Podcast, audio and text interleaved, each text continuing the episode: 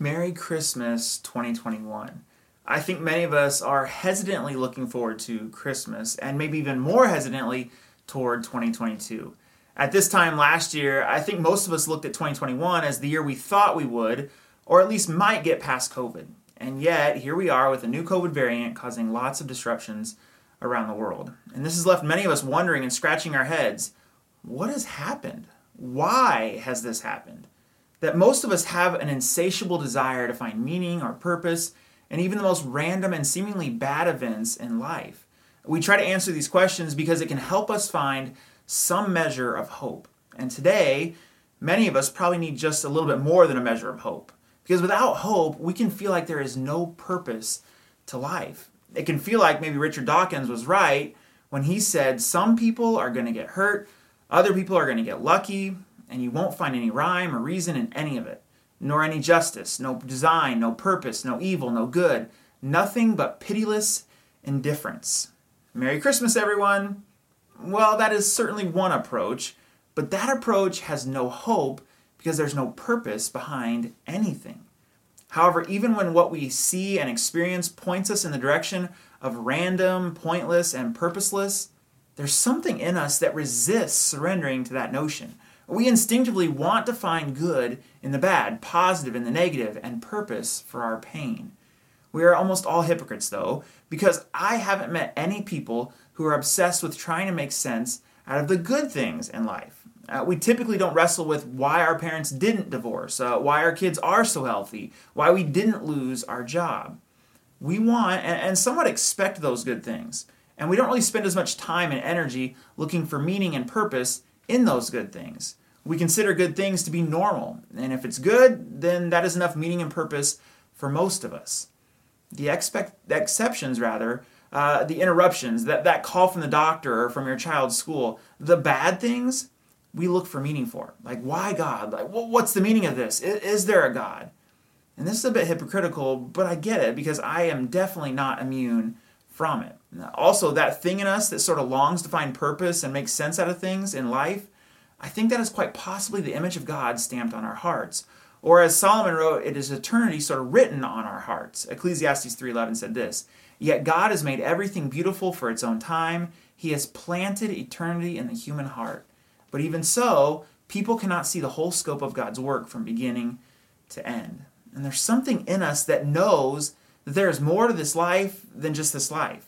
We all long for something bigger, a, a, bigger narrative that makes sense of things, a comprehensive explanation of what is going on in our world, and more specifically, what is going on in my world. We need that narrative because we need hope. Uh, we long for that narrative because there is an answer to that narrative. And as C.S. Lewis wrote, uh, if I find a desire in myself which no experience in this world can satisfy, the most probable explanation is that I was made for another world. Uh, we almost can't help but assume that there's a plan. That when things go off the rails from our perspective, that is when we are most interested in what the plan is. And that's when we sort of look for reassurances that God is still in control and He's up to something. We ask why, because we are made in the image of a pur- purposeful God who created a purpose filled world. For instance, think about the phrases that we've coined around this notion. Uh, these aren't phrases that are necessarily religious, but I would suggest they flow out of the image of God inside of us. Uh, we say things like this Everything happens for a reason. I don't believe in coincidence. I guess it wasn't meant to be. I guess our time had come. Now, these phrases are such a part of our lives that as I typed out the first two phrases in Google Docs, Google Docs auto filled them for me. That we want events, especially suffering, to connect to something purposeful. And then when it isn't apparent how it connects, we go searching for it, we go looking for it. And this dynamic or tension may actually explain your on ramp to faith. It was almost as if you had a pebble in your shoe that you couldn't ignore any longer. The pebble was the questions about your purpose. And so eventually you looked up.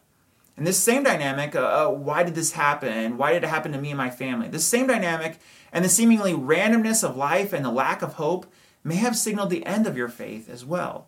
Uh, you probably never doubted God when things were going good, uh, you didn't go searching for a purpose for your happiness. But when you got that call, when he left, when she didn't recover, your faith never recovered either. And that's understandable. However, the fact that you lost faith when life didn't make any sense actually sort of underscores and highlights and, and serves as a reminder that there is something in you that longs for a purposeful world. And when the world, as you expected it to be, fell apart, your faith in the God who you thought sustained a purposeful world fell apart with it. And that desire that C.S. Lewis describes uh, is sort of is a resistance to the meaningless existence that must come from somewhere. And I would suggest possibly from someone. That your soul insists there is more. Uh, maybe eternity really is planted in your heart. Uh, maybe purpose and hope are sort of tied together. So imagine there is a transcendent God who has his own purpose and a plan for humanity. And what if that plan would intersect your life? What if that plan required a disruption in your plan from time to time? What if his plan required a disruption of our assumptions for, for how things should be if God is who he says he is? What would it look like if that good God interrupted the natural world as we know it to make himself known? What if that interruption would give us something to connect to on our quest for purpose and hope? The narrative around the birth of Jesus is actually a reminder that the thing in us that wants to connect the dots and that thing in us that looks for hope, that thing is not to be ignored. The Christmas story is a reminder that there's an overarching narrative that we have been invited and included in. And that overarching narrative provides us with the context for our entire lives. And it begins like this in Luke chapter 1. God sent the angel Gabriel to Nazareth, a village in Galilee, to a virgin named Mary she was engaged to be married to a man named Joseph, a descendant of King David.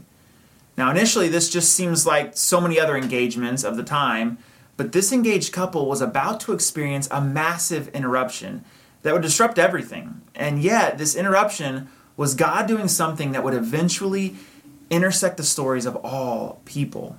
Verse 28 Gabriel appeared to her and said, Greetings, favored woman, the Lord is with you. Confused and disturbed, Mary tried to think what the angel could mean. That she didn't understand if this was going to be good news or bad news. Verse 30. Don't be afraid, Mary, the angel told her, told her, for you have found favor with God. That basically you've been singled out for a purpose and God is showing up in your story. However, this will be a severe interruption in your story. And here's what that interruption will look like.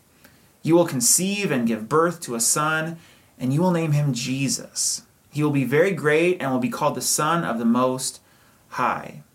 The Lord God will give him the throne of his ancestor David, and he will reign over Israel forever. His kingdom will never end. Which is probably not what Mary had planned as a teenage girl. At this point in the announcement, that would sort of interrupt her life. And Mary asks a very valid question.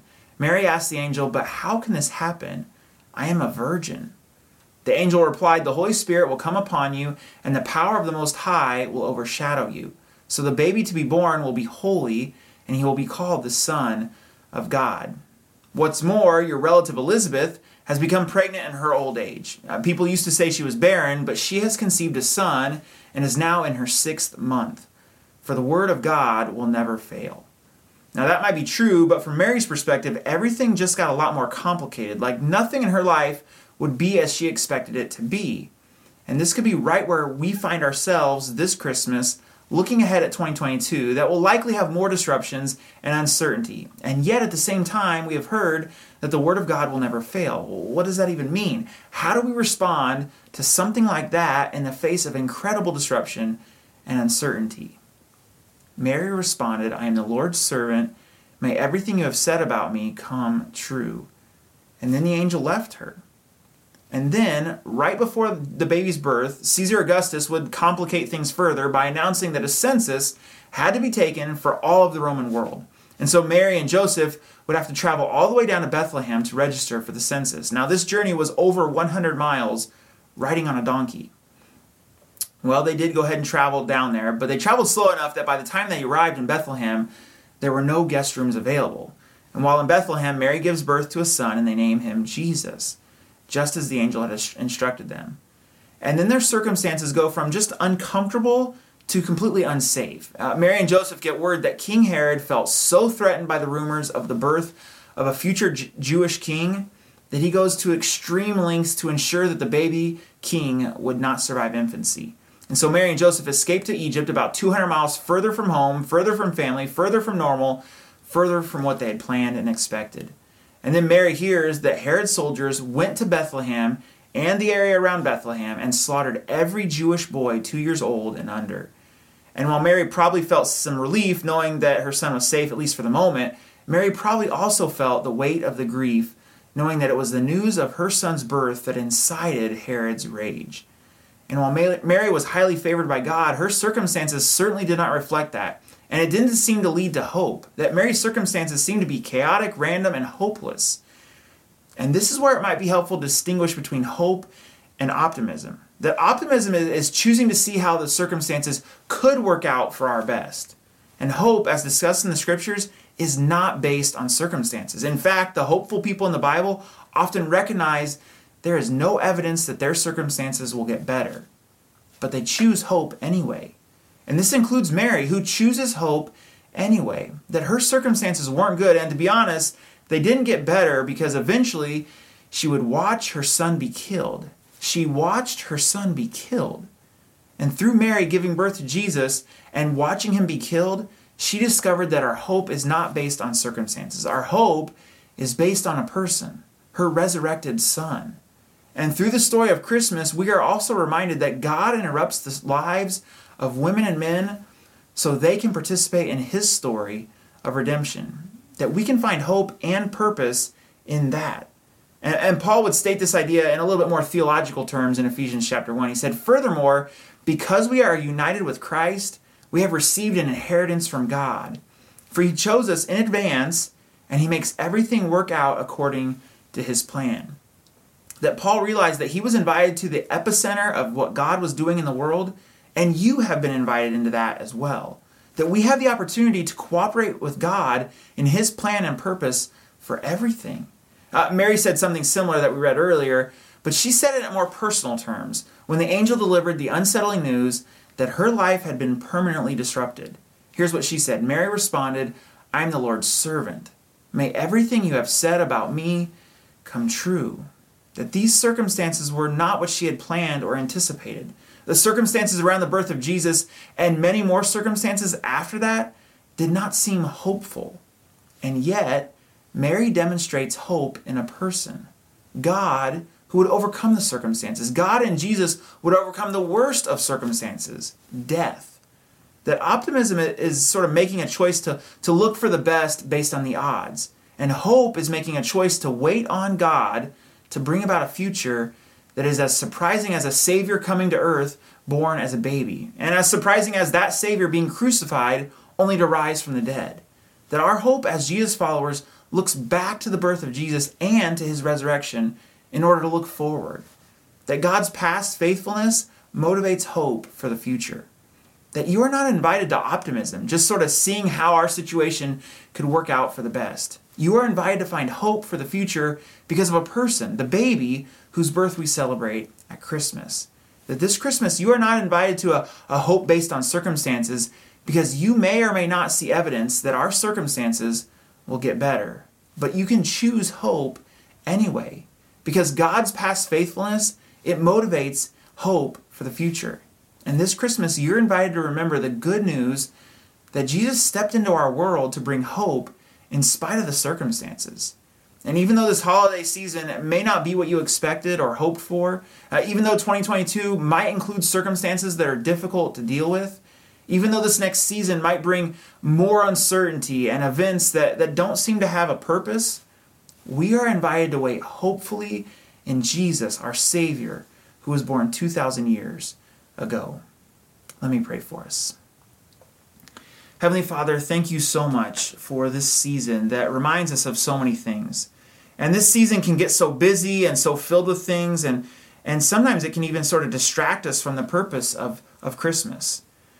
So, God, would you help us right now, in this evening, in this moment, uh, through these next few days, would you help us to be able to focus on the purpose of Christmas? Would you help us to focus on the hope that Christmas brings all of us? That even though the circumstances around us might not be the way that we had wished for, or that they don't, they don't even seem perfect, they don't even seem good, it sort of reminds us of the circumstances that Mary was facing, the circumstances of you coming to earth. They, they didn't seem to be all perfect to the people around them.